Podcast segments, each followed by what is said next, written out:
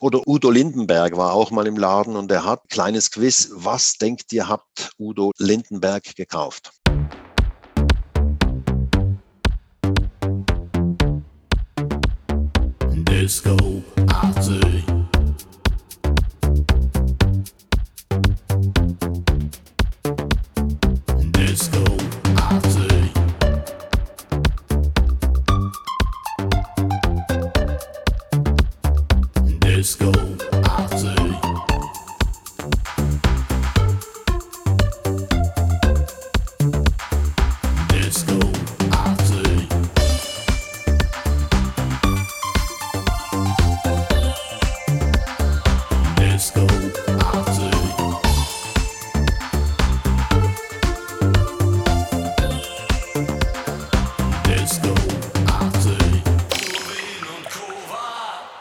Zusammen und herzlich willkommen zu unserer neuen Folge von Disco 80, unser 80er Jahre Podcast. Und wir haben wieder einen Special Guest und zwar Raphael Zehnder aus der Schweiz. Hallo. Hallo.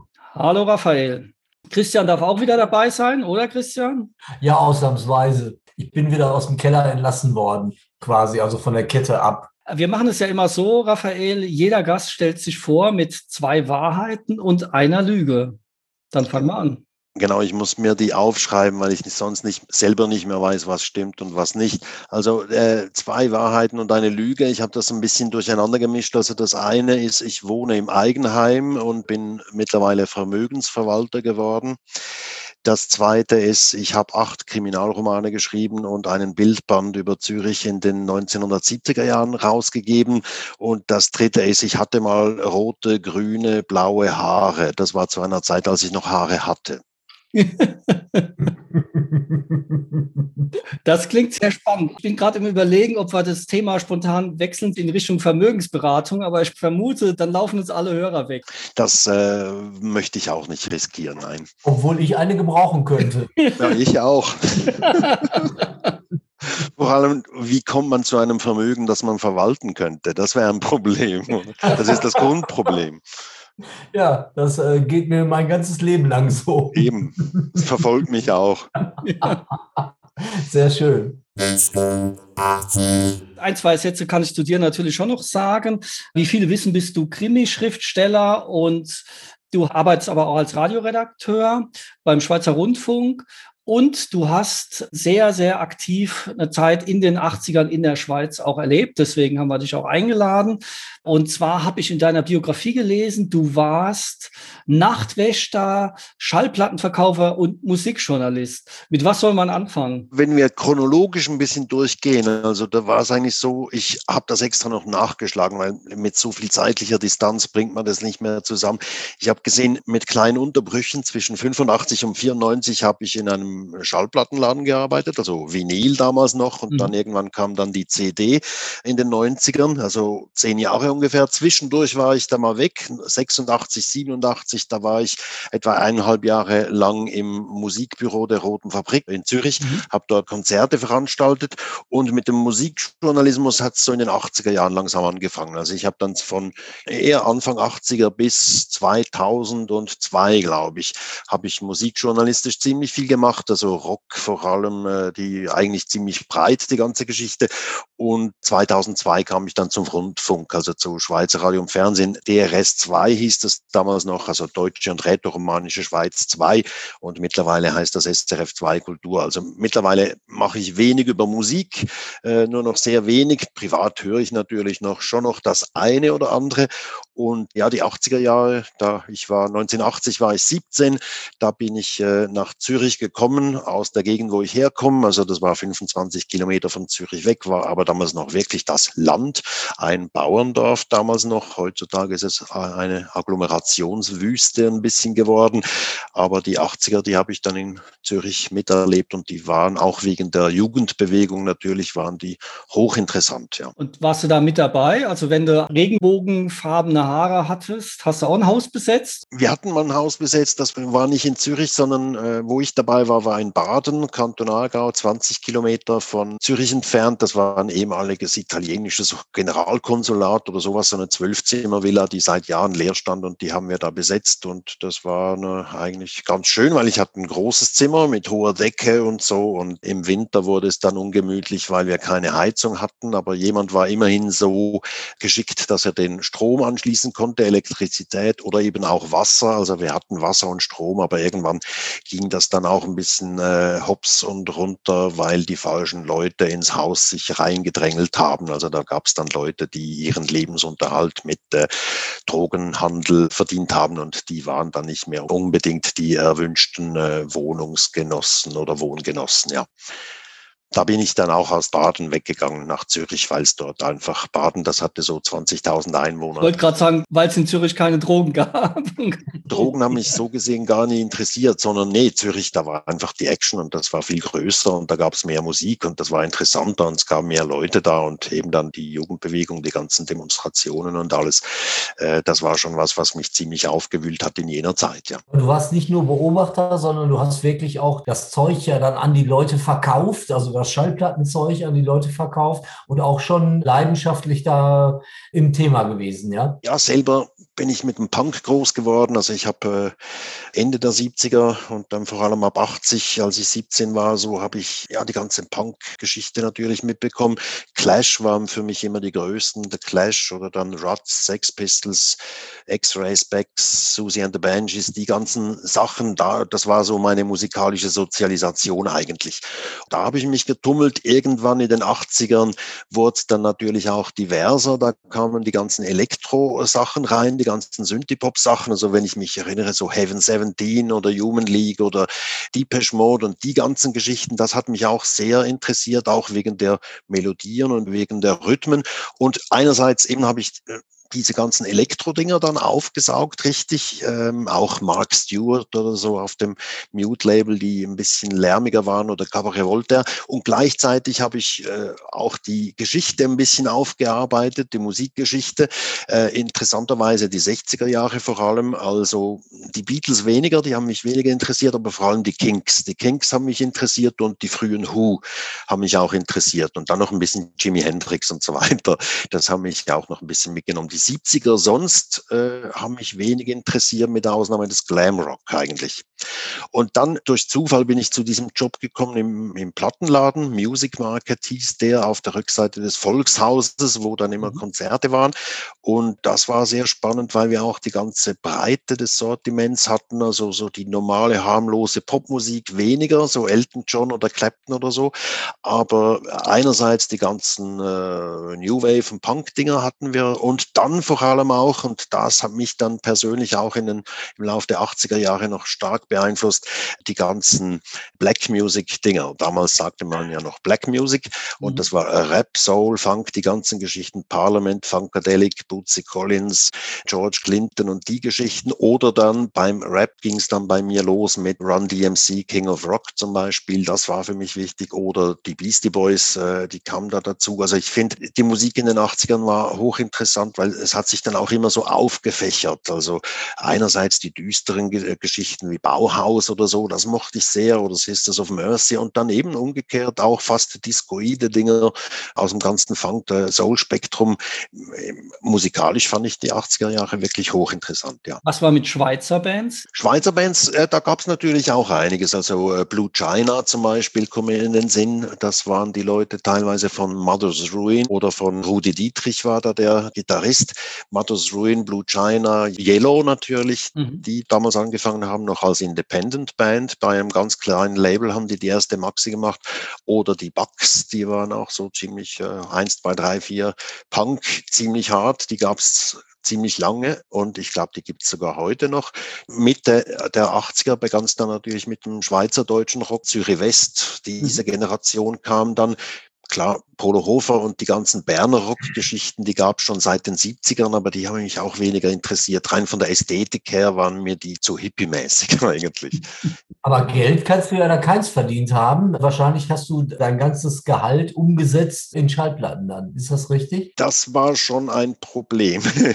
Beziehungsweise ich habe die Dinger natürlich zum Einkaufspreis gekriegt. Ich war ja da angestellt und so gut Verkaufslöhne sind nicht ganz so toll, also ganz und gar nicht toll.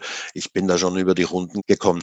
Wobei ich sagen muss, dass ich sehr vieles auch einfach im Laden gehört habe. Und äh, im Laden, da hatten wir zwei riesige Boxen und da konnte ich einfach auch, konnte ich es ein bisschen donnern lassen. Und vieles, das ich den ganzen Tag im Laden hören konnte, das musste ich zu Hause gar nicht mehr anhören oder musste, musste ich mir gar nicht mehr nach Hause nehmen, weil ich wusste, äh, ich kann sie morgen im Laden sowieso wieder hören. Hast du das Zeug noch? Mehr, da rührst du an einen wunden Punkt. Irgendwann in den 90er Jahren, da machte mein Plattenspieler schlapp. Ich hatte kein Geld.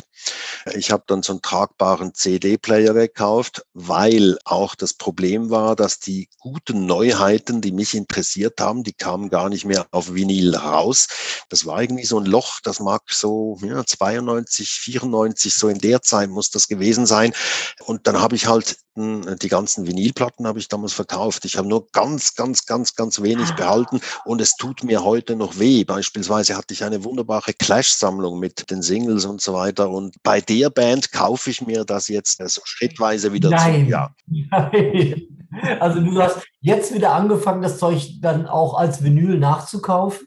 Ja, am liebsten so auf Flohmärkten und äh, gebraucht Platten, weil es muss die alte äh, Pressung sein, beziehungsweise ich schaue dann immer, wenn der Barcode drauf ist hinten, dann ist es mir zu neu. Also dann ist es äh, neu gemacht. Das, das will ich nicht, ich will das alte.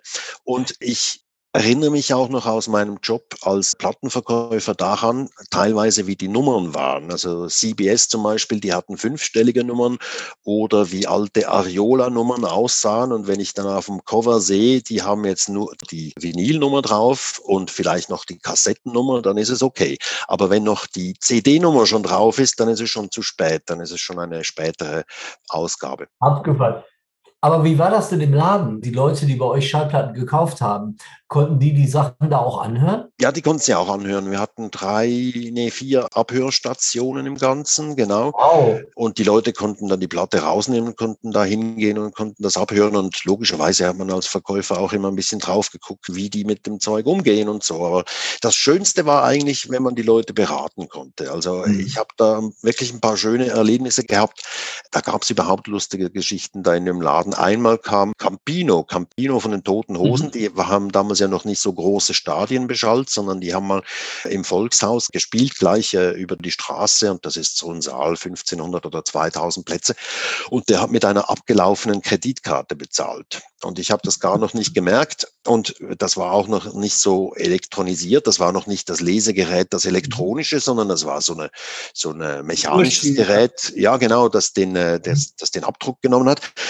Und der hat irgendwie Platten gekauft, glaube ich, relativ viel. Und ich habe dann äh, abends abgerechnet, die ganzen Belege dem Chef gebracht. Und dann irgendwie hat er das durchgeguckt. Am nächsten Tag hat er mir gesagt, ah, da hat einer bezahlt mit der abgelaufenen Kreditkarte. Und Ich weiß, wo der wohnt. Also wenn ihr das Geld noch holen wollt, also dann würde ich die Adresse später online stellen. das machen wir dann off the record, ja. Ja, ja. Ja, aber hast du das Geld dann wieder gekriegt? Ja, ja, doch, doch, das hat dann schon geklappt. Oder Udo Lindenberg war auch mal im Laden und er hat kleines Quiz. Was denkt ihr, habt Udo Lindenberg gekauft? Ui, das ist sehr, sehr schwer. Wahrscheinlich hat er was von Nena gekauft. Herkunftsort stimmt schon mal der Musik. Extra breit. Der hätte auch gepasst. Nein, Udo Lindenberg hat eine Udo Lindenberg Platte gekauft. Ach, das ist ja, also Ich nehme an, er wollte die jemandem schenken oder so. Und wir hatten praktisch nichts im Laden und er hat die einzige oder eine der zwei Udo Lindenberg Platten, die wir hatten, hat er, hat er gekauft, ja. Aber Udo Lindenberg ist einer der wenigen Menschen, denen ich das sofort verzeihen würde, weil äh, er sich selber so geil findet, äh, dass ich mir auch gar nicht vorstellen kann, dass er irgendeine andere Platte kauft, auf der nicht Udo Lindenberg steht. Der war auch ganz nett und so und er war unproblematisch als Kunde. Also ich finde es immer sehr peinlich. Ich kannte das, als mein erstes Buch rauskam bei Lübbe und da musste ich das, weil ich kein Belegexemplar bekommen hatte, rechtzeitig. Das war aber schon im Handel, da musste ich mir das kaufen in der Buchhandlung, damit ich es wenigstens mal habe. Und das war mir so peinlich. Natürlich würde ich ja eh keiner erkennen. Also mir wäre es auch peinlich, eigene Bücher zu kaufen. Zum Glück bin ich nicht mit einem Bild auf dem Umschlag drauf. Dann merkt es vielleicht keiner. Das wäre ganz schlimm.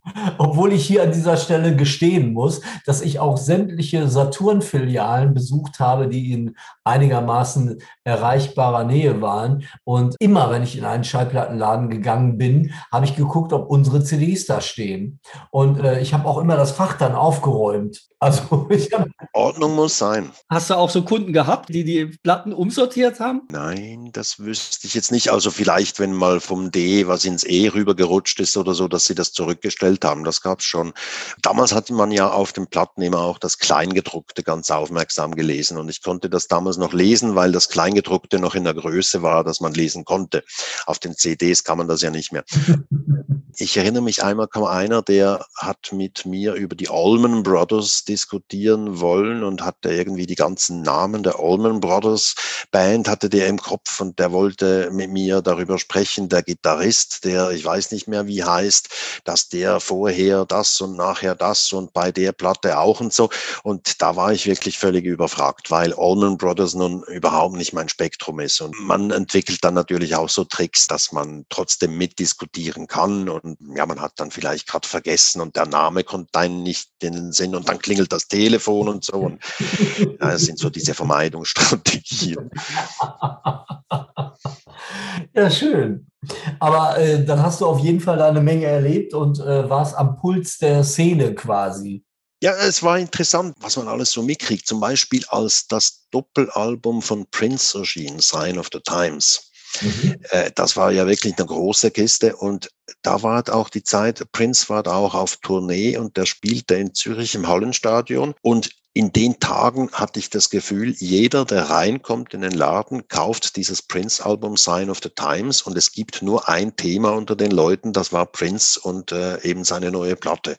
Also das war so ein bisschen wie elektrisch aufgeladen und wir haben ja viele, viel Funk und Soul und solche Sachen äh, verkauft. Prince war wirklich im Kern des Sortiments auch drin und das war wirklich jeder, der reinkommt, ah, da ist sie, ich nehme sie. Und dann, äh, ja, manche haben dann noch 1999 nachgekauft und so oder Purple Rain oder irgendwas. Da haben wir gewaltigen Umsatz gemacht mit, mit Prince allein. Und das hat auch Spaß gemacht, weil es ist eine gute Platte und man macht lieber Umsatz mit was mhm. Gutem, als wenn man jetzt irgendwas verkauft müsste, das man ziemlich schlecht findet, ja. Hast du auch mal einem Kunden eine Platte nicht verkauft, weil du fandst, die passt nicht zu ihm? Nein, habe ich nie gemacht. Es gab es nur vor Weihnachten kamen manchmal Leute mit seltsamen Wünschen.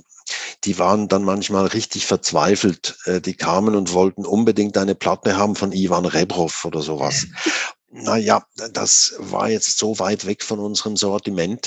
Und die waren aber so verzweifelt, weil es war fast 16 Uhr und um 16 Uhr haben damals am Heiligabend die Läden geschlossen und ich konnte dieser Person nicht aus der Patsche helfen. Aber du hättest ihm dann ja die neue Manowar mitgeben können, zum Beispiel. Da klappt daneben. Oder ACDC. Bei Manowar muss man einfach aufpassen, dass man die nicht verkauft an Leute, die zu wenig Muskeln haben, weil die empfinden das sonst als Vorwurf.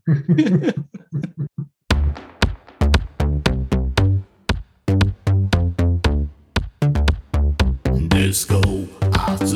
Lass uns doch mal auf diese Zeit zurückkommen, weil in der Schweiz ist ja auch sehr, sehr viel passiert. Speziell jetzt, als bei uns die Neue Deutsche Welle kochte, kamen ja wirklich sehr, sehr interessante und qualitativ hochwertige Sachen auch aus der Schweiz. Kennst du die Sachen, die damals erschienen sind? Habe ich schon auch einiges mitgekriegt. Ich persönlich hatte eben ja schon immer eine große Schwäche für die ganzen britischen Sachen natürlich. Aber die Schweizer äh, Geschichten habe ich auch mitgekriegt oder auch, äh, da war ich an Konzerten auch.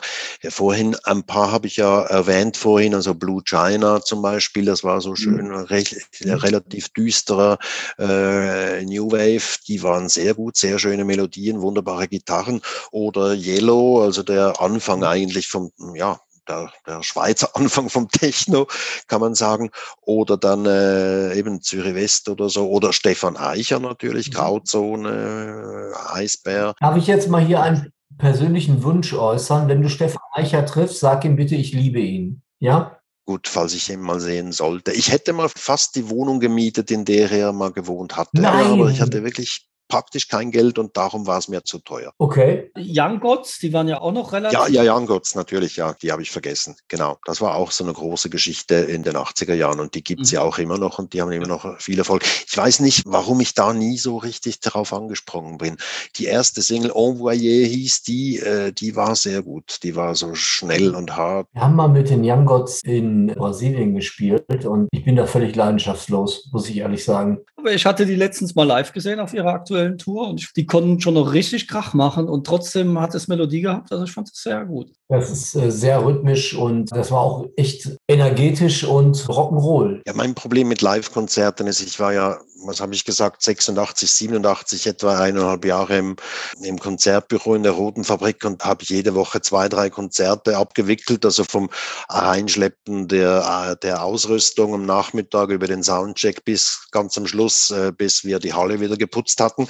Das waren manchmal so 15 bis 17 Stunden Tage, dreimal pro Woche, plus dann später musikjournalistisch unterwegs. Da hatte ich dann auch manchmal drei Konzerte oder manchmal sogar vier pro Woche, wo ich da hinging. Und irgendwann kam dann der Punkt, wo ich das Gefühl hatte, ich habe jetzt schon 100.000 Konzerte gesehen.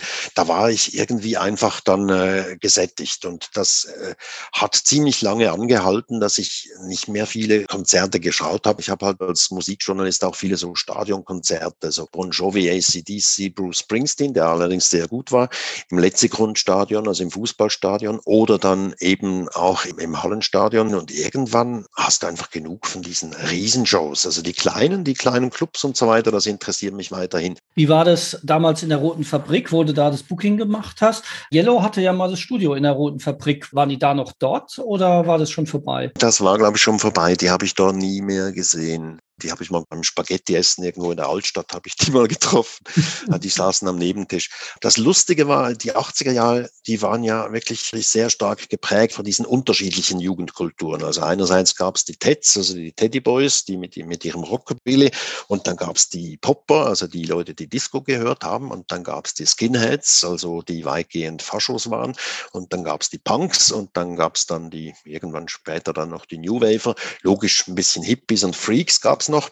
Aber diese einzelnen Gruppen, die haben sich gar nicht groß gemischt. Die waren zum Teil sogar sehr stark verfeindet. Und da gab es ja auch so eine gewisse Uniformierung innerhalb dieser Gruppen. Also bei den Punks, da war es noch nicht dieses Lederjacken und Nieten und die Rokesenfrisur, sondern man hat das eher selber gebastelt, die ganzen Kleider. Und trotzdem, als dann der Lederjacken-Punk oder dann die schwarzen Jacken aufkamen in der, in der Punk oder später in der New Wave-Geschichte, da gab es dann schon auch wie ein, ich sagte immer, Individualismus ist, wenn alle gleich aussehen. Und wenn man da mal hingegangen ist in die Rote Fabrik, ich erinnere mich, das war irgendein Konzert, ich glaube, es war Pete Shelley oder sowas. Ich war der Einzige, der nicht eine schwarze Jacke trug, sondern ich hatte sowas dunkelgrünes an. Und ich habe irgendwie das Gefühl gehabt, die Leute schauen mich die ganze Zeit so seltsam an, als gehörte ich nicht dazu. Das ist immer so ein bisschen das Problem, wenn sich ein Stil oder eine Jugendkultur sehr stark verfestigt, dann wird es ein bisschen zu uniform für meinen Geschmack. Also von dem her ist im, im heutigen Alter bin ich da glücklicher, weil man da viel freier ist, wie man sich gibt und wie man sich anzieht und was man hört. Erklärt ihr uns Unwissenden bitte eben darüber auf, ob es die Rote Fabrik Ja, ja, gibt? die gibt es noch. Die feiert ihr 40-jähriges Jubiläum im Moment. Wunderschön gelegen natürlich dort am See, immer noch mit der großen Aktionshalle, also die große Halle mit den Konzerten. Für die Zuhörer, die nicht aus der Schweiz kommen, das, das bekannteste autonome Zentrum in der Schweiz. Genau, es ist so eine alte Fabrik aus roten Backsteinen, darum heißt die Rote Fabrik. Und das Interessante war ja auch, als ich da gearbeitet habe in den 80er Jahren, da hatte man das Gefühl, wenn man ein Rockkonzert veranstaltet, macht man sowas wie Entwicklungshilfe für die Stadt. Weil es gab wenig Möglichkeiten für Bands überhaupt aufzutreten. Also wir hatten da so eine Zusammenarbeit mit verschiedenen anderen Kulturzentren und eine Schweizer Tournee für eine ausländische Indie-Band, das waren damals etwa vier oder fünf Daten, weil es gab einfach nicht viel mehr Orte. In Lausanne gab es das Dolce Vita und dann gab es in Zug noch irgendwas und dann gab es in Bern noch was und eben Zürich Rote Fabrik und in Luzern noch den Sedel, das ehemalige Gefängnis. Aber viel mehr solche Lokale gab es gar nicht. Also das kann man sich heute gar nicht mehr vorstellen. Ich finde, das ist der Vorteil jetzt, dass die individuelle Freiheit viel größer ist der Leute und dass es einfach viel mehr Möglichkeiten gibt. Natürlich ist alles sehr kommerziell und gewinnorientiert heute.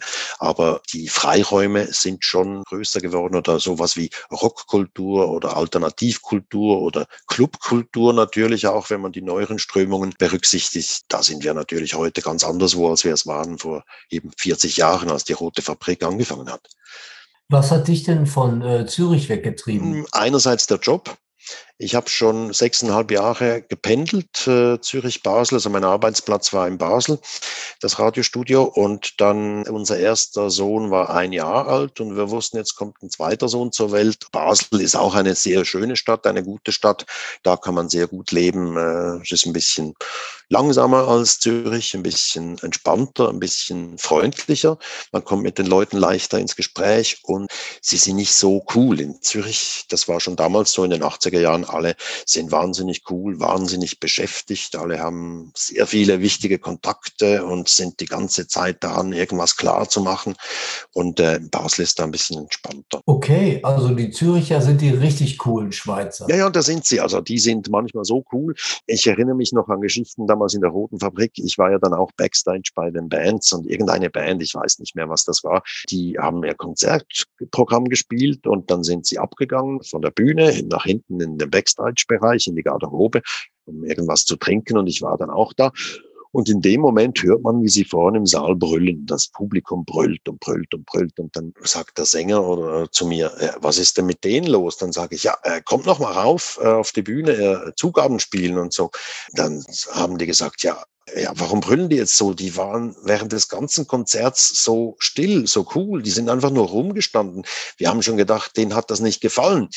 Und äh, ich habe gesagt, doch, doch, denen hat das gefallen. Ihr hört ja, wie sie jetzt, äh, wie sie jetzt brüllen. Und das war schon ein bisschen was. Man durfte keine Emotionen zeigen oder man stand einfach da so rum. Man hing an der Bar und hat dann zugeschaut, wie das Konzert vorne sich abspielt. Und erst wenn es vorbei war, dann hat man sich dann gemeldet und gezeigt, dass es einem gefiel. Und da gerade Leute, die von außen kamen, die waren da sehr irritiert über diese komische Gewohnheit. Man hat ja auch nicht getanzt. Tanzen war ja damals sehr verböhnt. Och, das kann ja in Hamburg aber auch passieren. Also da fragt man sich dann auch irgendwie eine Viertelstunde nach dem Konzert, okay, war das jetzt gut oder was okay. nicht gut? Aber du bist dann irgendwann zum Radio gekommen. Genau, jawohl. Was machst du denn beim Radio? Also bei mir war es so, ich habe ja eben Musikjournalismus vorher gemacht und irgendwann hatte ich das Gefühl, es hat sich für mich ein bisschen erschöpft. Und dann habe ich mich mal umgesehen, was interessant sein könnte. Und dann bin ich bei DRS2 gelandet damals. Das war das, das Kulturprogramm, war damals stark geprägt auch von Klassik und Jazz, wobei ich mit dem Musikprogramm natürlich nichts zu tun habe, aber ich höre das auch gern. Also ich höre auch gern mal Beethoven oder, oder Schubert-Lieder zum Beispiel. Beispiel, das mag ich sehr gern, oder Monteverdi. Es gab eine Sendung, die hieß DRS2 aktuell und das war eine Viertelstunde am Mittag mit pro Tag eigentlich drei Beiträgen, so kulturjournalistische Beiträge zwischen drei und fünf Minuten. Und so bin ich dort eingestiegen. Das habe ich dann zehn Jahre gemacht bei der Aktualität. Und dann habe ich gewechselt in eine Hintergrundsendung namens Kontext. Die gibt es jetzt auch schon etwa 30 Jahre, aber ich bin jetzt seit zehn Jahren dort. Da mache ich Hintergrundthemen. Also ich mache viel so gesellschaftspolitische Dinge Dinge. Letztendlich hatte ich was über Amokprävention von Amokläufen oder ja, Gesellschaftspolitik interessiert mich sehr. Also wie entwickelt sich die Gesellschaft, in welche Richtung geht's? Rechtspopulismus hatte ich schon Sendungen oder allgemein über Extremismus, solche Sachen. Das kannst du dann auch gut für die Krimis verwenden, nehme ich mal an, ne? Ja, ja, gewisse Recherchen kann ich natürlich für die Krimi schon verwenden. Das ist schon so. Also zum Beispiel die Amok-Sendung, sowas interessiert mich als Thema natürlich. Also die ganzen polizeilichen Geschichten, die kann ich dann für die Krimis auch verwenden, ja. Und so greift dann doch das eine ins andere, obwohl mein Spektrum dort ist so breit von irgendwelchen demokratiepolitischen Fragen bis zu, jetzt mache ich gerade für die Sommerserie etwas über Tourismus aus der Schweiz ans Meer zum Beispiel. Und diese ganze Vielfalt, das finde ich auch das Interessante. Man geht wie immer wieder an ein neues Thema ran, erarbeitet das, man diskutiert mit den Kolleginnen und Kollegen. Und was ich am liebsten mag, ist einfach, wenn man nach rausgeht und mit irgendwelchen Leuten spricht. Also gestern war ich an einem Ort in Basel, wo sie so einen Freiluftstrand eingerichtet haben, so Strandbar mit Sand und Palmen und äh, sieht aus wie in der Karibik. Und morgen gehe ich nach Burgdorf, das ist in der Nähe von Bern, für ein Interview mit einer Frau von einem Reisebüro über Schweizer Tourismus ans Meer und ich finde es einfach spannend, die verschiedensten Leute zu sehen und zu verschiedenen Themen mich mit denen zu unterhalten. Du hast ein Buch rausgegeben über die 70er Jahre, ein Fotoband. Warum die 70er und nicht die 80er? Dieser Fotoband Zürich in den 1970er Jahren, da sind so 300 Fotos drin, bei Emons in Köln erschienen. Warum die 70er Jahre? Ja, der Verlag hat mich angefragt, ob ich nicht so ein Fotoband rausgeben will. Habe ich gesagt, ja, grundsätzlich schon, würde mich interessieren. Und dann haben sie mich gefragt, ja, welche Stadt und welches Jahrzehnt? Und ich habe dann gedacht, ja, Zürich kenne ich am besten, da war ich 26 Jahre. Und Jahrzehnt war so, ich kam ja 1980 81, so mit 17, 18 kam ich nach Zürich und mich hat's eigentlich interessiert, was vorher war da in Zürich. Und deshalb habe ich dann die 70er Jahre gewählt. Und die für mich verblüffendste Erkenntnis aus diesem Bildband, aus diesem Fotoband Zürich in den 1970er Jahren war, als ich da ankam, 1980, 81, war für mich diese Stadt neu und ich dachte, alles ist neu für mich, weil ich erst frisch in die Stadt gekommen bin. Und dann bei den Recherchen für den Fotoband habe ich festgestellt, dass in den 70er Jahren extrem viel neu gebaut wurde. Also Hochhäuser, Brücken, Straßen, Großprojekte. Geschäftshäuser, Wohnhäuser, Überbauungen. Das war alles neu in den 70er Jahren erstellt. Und ich habe dann festgestellt, es war nicht nur für mich neu, sondern es war auch neu oder war immer noch neu für die Leute, die dort schon seit Ewigkeiten wohnen. Was einfach da auch spannend war, Zürich in den 1970er Jahren. Für mich begann der kulturelle Horizont mit dem Punk, 76, 77, 78. Und bei den Recherchen zum Bildband, da habe ich auch gesehen, na, das war nicht die Jugendbewegung, Bewegung von 80, 81 in Zürich und der Punk und alles, das war nicht das erste Mal, dass die Jugendlichen nicht zufrieden waren, sondern ich habe dann ganz klar festgestellt in diesem Buch die, die Globus-Krawalle von 1969, da gab es schon äh, Krawalle in Zürich, plus dann die ganzen Hip Hippies und äh, Rocker und Freaks in den 70er Jahren, die ganzen Konzerte, die damals auch waren, Deep Purple, Emerson, Lake and Palmer oder die Schweizer Bands, Krokodil zum Beispiel, das gab's da auch schon, aber das haben wir dann, unsere Generation hat das gar nicht mehr so klar mitbekommen, weil man sich ja auch immer abgrenzt gegenüber der Generation, die vier, fünf, sechs oder zehn Jahre älter ist. Ja, da bin ich auch ein bisschen eifersüchtig, muss ich sagen. Also du bist ja äh, 63er Jahrgang. Ja. Ja, das sind die sechs Jahre, die ich auch gerne hätte. Also vorweg. Da hätte man schon sehr viele Sachen halt auch anders machen können und äh, anders erleben können. Ja, wir haben die Anfang der 80er, was ja sehr, sehr spannend war, haben wir ja so ja, als Zwölfjährige doch noch so eine Mischung aus kindlichem Geschmack und vorpubertärem Blödsinn. Und es wäre schön gewesen, das aktiver mitzubekommen. Ich weiß nicht, ich finde es auch eigentlich noch lustig, wenn man jetzt über die 80er Jahre spricht, eben die wir ja alle erlebt haben, weil es war ja auch nicht das Paradies. Es war ja auch nicht wunderbar. Also das soziale Klima beispielsweise in Zürich, das war ziemlich hart, oder? Als das autonome Jugendzentrum 82 geschlossen war und äh, man das Gefühl hatte, die Hälfte der Leute sind auf Drogen und alle sind verzweifelt und so. Ich habe immer das Gefühl von der Jugendbewegung, die in Zürich war, so 80, 81, 82, denke ich immer so, ein Drittel ist gestorben äh, an Drogen oder abgestürzt, ein Drittel blieb irgendwie der Kultur erhalten in irgendeiner Form und ein Drittel ja, hat sich relativ schnell wieder eingereiht äh, und ist in Anführungsstrichen normal geworden. Ich glorifiziere das überhaupt nicht. Ich denke nicht die ganze Zeit an die 80er Jahre, außer beim Musik hören. Da muss ich schon sagen, dass ich da ziemlich parteiisch bin. Das geht uns ähnlich, ja. Nein, aber es war nicht alles Gold, was da geglänzt hat, auf gar keinen Fall. Also du hast es ja eben kurz angesprochen, so die politische Lage in den 80ern, die habe ich ja dann auch schon sehr aktiv mitbekommen. Eben der Kalte Krieg, dann gab es ja auch sehr, sehr viele Umweltthemen wie Tschernobyl. Man hatte ja wirklich so den Eindruck, die Welt fliegt bald auseinander. Die Schweiz habe ich damals immer als Oase der Ruhe wahrgenommen. War natürlich eine klare Touristensicht. Wie war das so, wenn man in der Schweiz war? Habt ihr euch auch betroffen gefühlt oder habt ihr gedacht, na ja, wir sind ja nicht dabei in dem Spiel, wir kommen schon irgendwie durch, haben wir ja immer schon geschafft? In der Schweiz gibt es verschiedene ganz seltsame Mentalitäten. Es gibt Leute, die denken, wir sind eine Insel und bei uns ist alles anders. Und dann ist noch von Kanton zu Kanton sowieso alles immer verschieden. Und ich persönlich, und ich glaube, ich bin ganz und gar nicht der Einzige, 90er. Ich habe die 80er Jahre als recht hart empfunden hier. Politisch war es schon sehr dominiert von den, was wir hier die bürgerlichen Parteien nennen, also äh, Mitte rechts würde ich sagen. Aber da gab es noch nicht diesen rechtsextremen Populismus, den wir heute haben. Also der war noch viel weniger stark. Die hatten noch nicht die Plattformen, um sich so stark bemerkbar zu machen wie heute.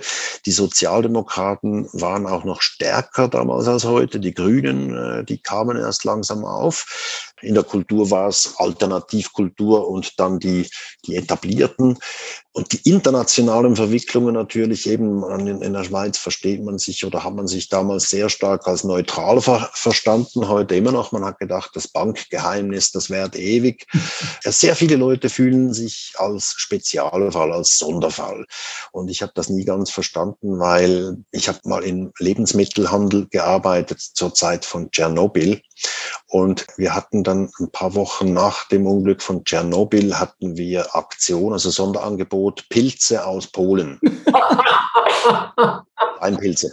Die waren günstig und wir haben sie gut verkauft. Und ich habe erst einiges später kapiert, was ich da verkauft habe. Wahrscheinlich haben die im Dunkeln geleuchtet oder was, diese Steinpilze. Mindestens. Das hat uns ja natürlich schon alles auch betroffen, dieses Wettrüsten und alles. Aber man dachte, durch die Neutralität sind wir da ein bisschen außen vor. Waldsterben war ein Thema oder Atomkraftwerke waren ein Thema. Da gab es immer zu Ostern einen großen Ostermarsch der Anti-AKW-Bewegung. Das war schon ein Thema und halt einfach auch die soziale soziale Frage immer. Äh, Arbeiterschicht, äh, 1. Mai, äh, Ferien, Löhne, Krankenkassen, Prämien und so. Das waren schon auch immer Themen, ja. Ich kann mich noch gut an Sandos erinnern, also Schweizer Halle, der Chemieunglück. Ich habe ja damals in Ludwigshafen gewohnt, wo ja mit BASF das größte Chemiewerk der Welt ist. Das idyllische Bild der Schweiz, was man so hatte, hat es schon sehr stark getroffen. In Basel, wo ich jetzt wohne, merkt man viel stärker, wie verhängt man ist mit den Nachbarstaaten, wie sehr man zusammenlebt, wie man angewiesen ist, wie der, ja, die Leute kommen rüber zum Arbeiten, wir gehen rüber, ich weiß nicht, zum Wandern oder zum Radfahren oder manchmal zum Einkaufen oder was auch immer. Also jetzt, wenn Corona dann wieder vorbei ist, dann da wird das dann auch wieder möglich sein. Und wenn man in Zürich wohnt oder im Rest der Schweiz, also weg von der Grenze, wenn man weg von der Grenze wohnt, ich glaube, so muss man sagen, dann hat man viel mehr das Gefühl, dass die Schweiz so ein Universum ist, das um sich selber kreist. Du hast ja noch gesagt, dass du als Musikjournalist gearbeitet hast. Mhm.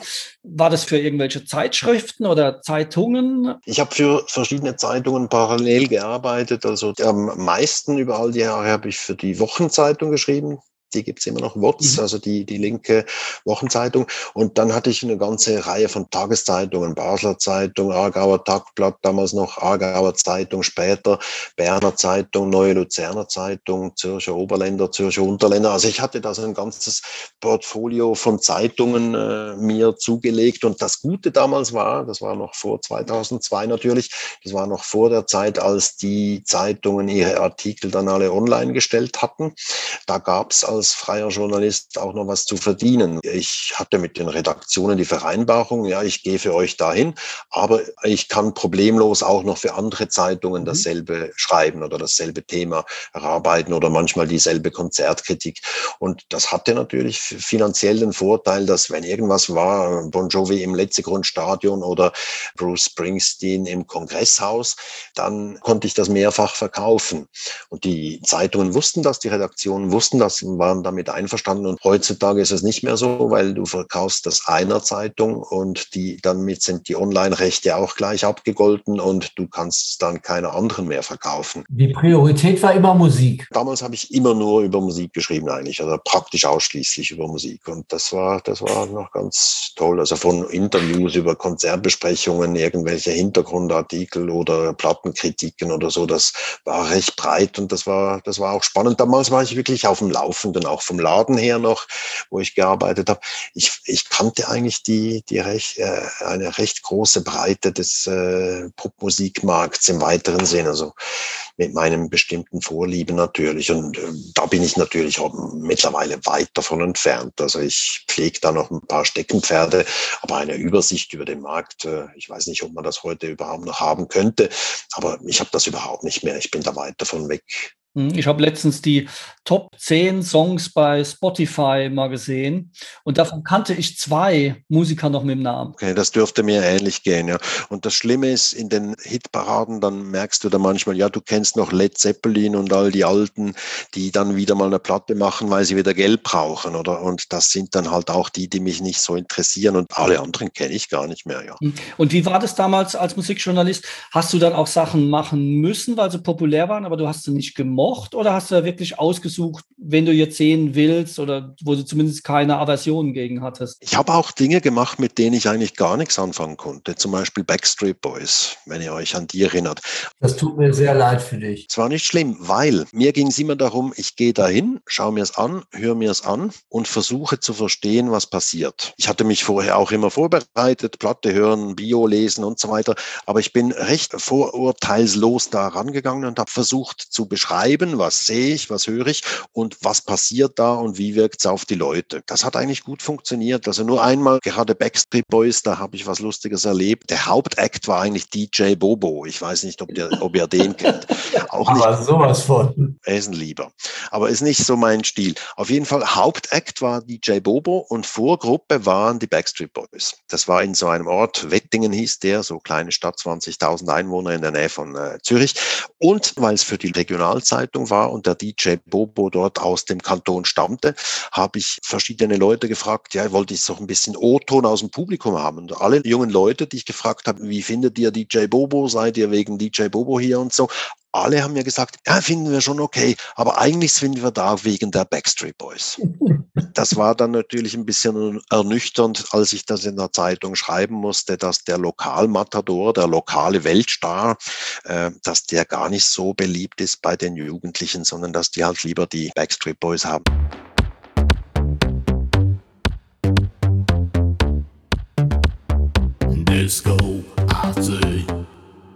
Nochmal eine andere Frage. Wie bist du denn auf die total beschissene Idee gekommen, Schriftsteller zu werden? Ich bin ja nicht Schriftsteller, ich schreibe einfach Bücher. Erklär mir den Unterschied. Ich finde Schriftsteller, das klingt so altmodisch. Das klingt so wie einer, der so beseelt in seiner Dichterklause sitzt und dann einen Wurf aufs Papier bringt. Ich habe schon als Teenager angefangen zu schreiben und so. Und ich mag einfach die Sprache. Ich habe auch Französisch studiert und Latein im Nebenfach. Sprache hat mich einfach immer schon interessiert. Und irgendwer haben wir gesagt, wenn du etwas 10.000 Stunden lang machst, dann wärst du langsam gut. Und ich glaube, ich habe das jetzt schon etliche Zehntausende von Stunden lang gemacht.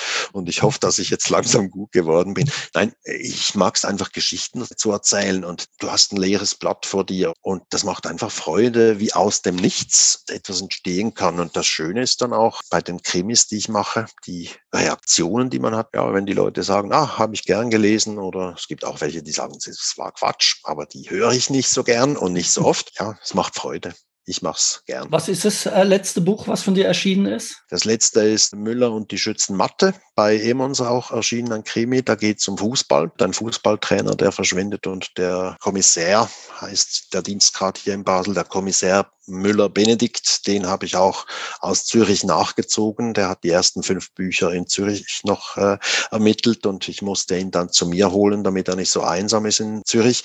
Der Müller-Benedikt muss dann rausfinden, was mit diesem Fußballtrainer passiert ist. Und warum Schützenmatte? Schützenmatte ist ein Fußballstadion, drei Minuten zu Fuß von meiner Wohnung entfernt und ich habe dort einen Fußballclub erfunden. Das ist der SC Basel, also der Sportclub Basel, weil es gibt ja real den FC Basel, der spielt spielt im St. Jakob Park, im Jockeli, wie es im Dialekt heißt. Und ich wollte extra einen fiktiven Club schaffen, damit die FCBler nicht beleidigt sind, äh, wenn ich da irgendwas schreibe, das einfach fiktiv ist und dass die dann sagen würden, ja, der schreibt über unseren Club, dabei ist er gar kein Basler.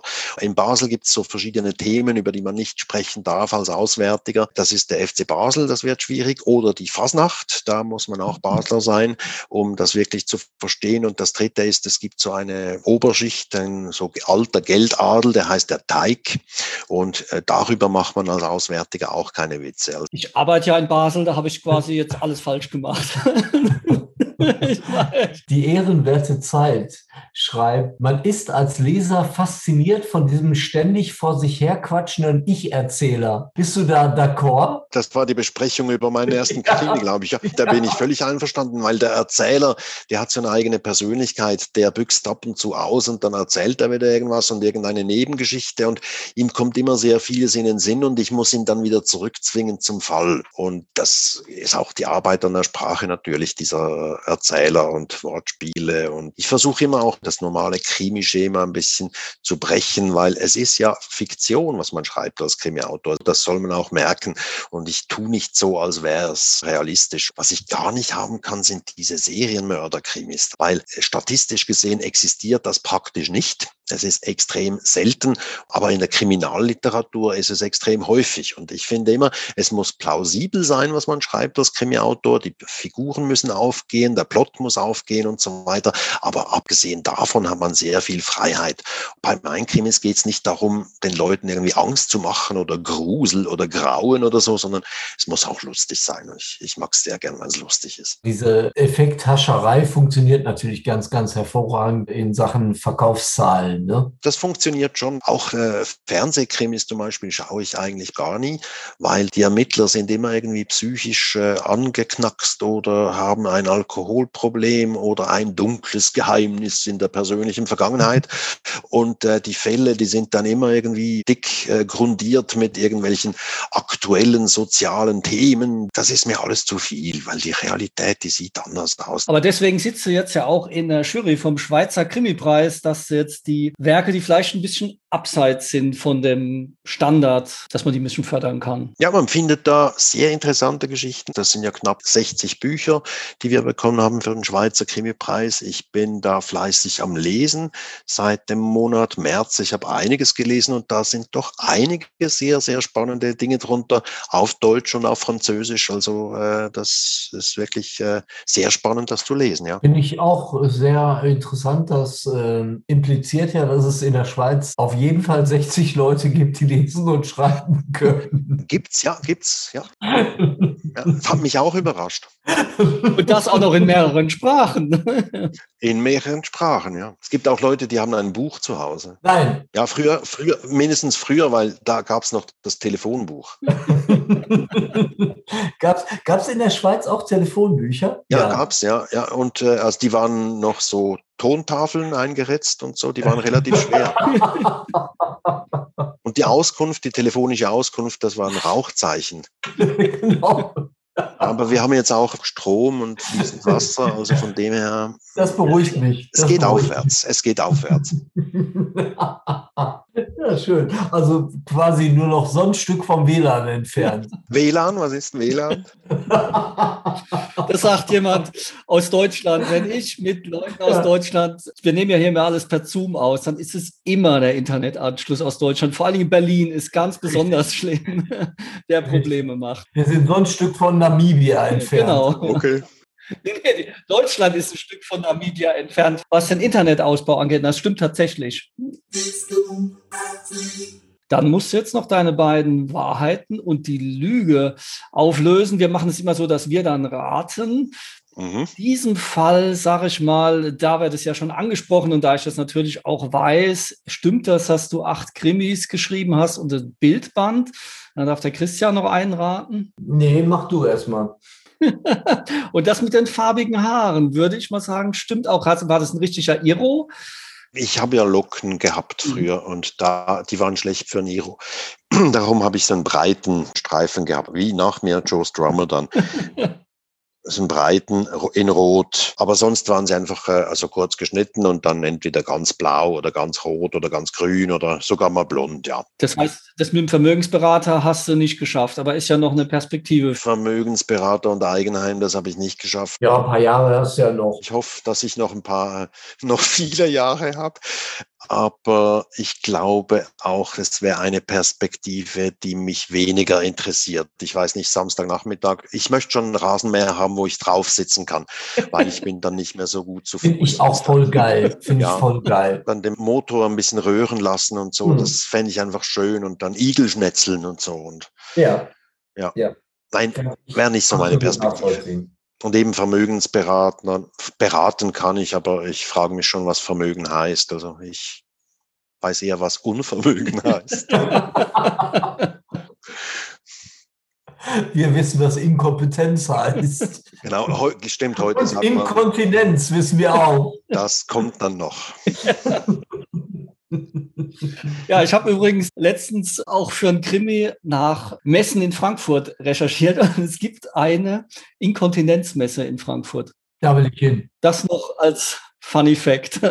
Okay, übrigens in meinem neuesten Buch bei Müller und die Schützenmatte, da kommt einer vor, der wurde vor kurzem mal aus dem Dienst entlassen, weil er so irgendwie rumgeklüngelt hat mit politisch gewissen Kreisen. Das geht nicht, also Dienstrechtsverstoß. Und der war berühmt dafür, dass er immer so dumme Witze gemacht hat. Weil einer seiner Witze ist, was ist das Gegenteil von Erdteil? Ich bin gespannt. Antwort, inkontinent. Ich bin sehr froh, ist der aus den Büchern ausgeschieden, weil da muss ich diese Witze nicht mehr erfinden. Ja, dann würde ich sagen, sind wir durch. Sehen wir durch. Vielen Dank, Raphael. Danke, Christian. Danke, Tom. Es war uns ein Fest mit dir. Es war uns ein Fest. Let's go, party. Und jetzt hören wir noch einen Song von Purvin und Kova. Und zwar Die Zeit ist vorbei im Videomix.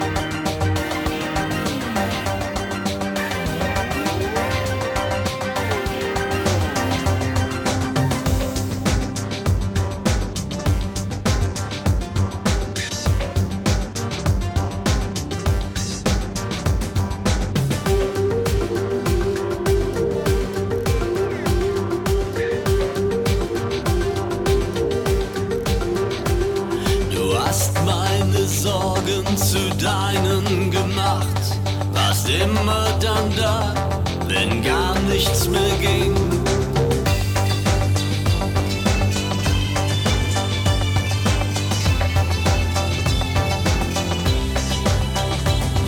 Es gibt keine Macht, die die Zeit zurückbringt, dein Bild und dein Stolz bleiben.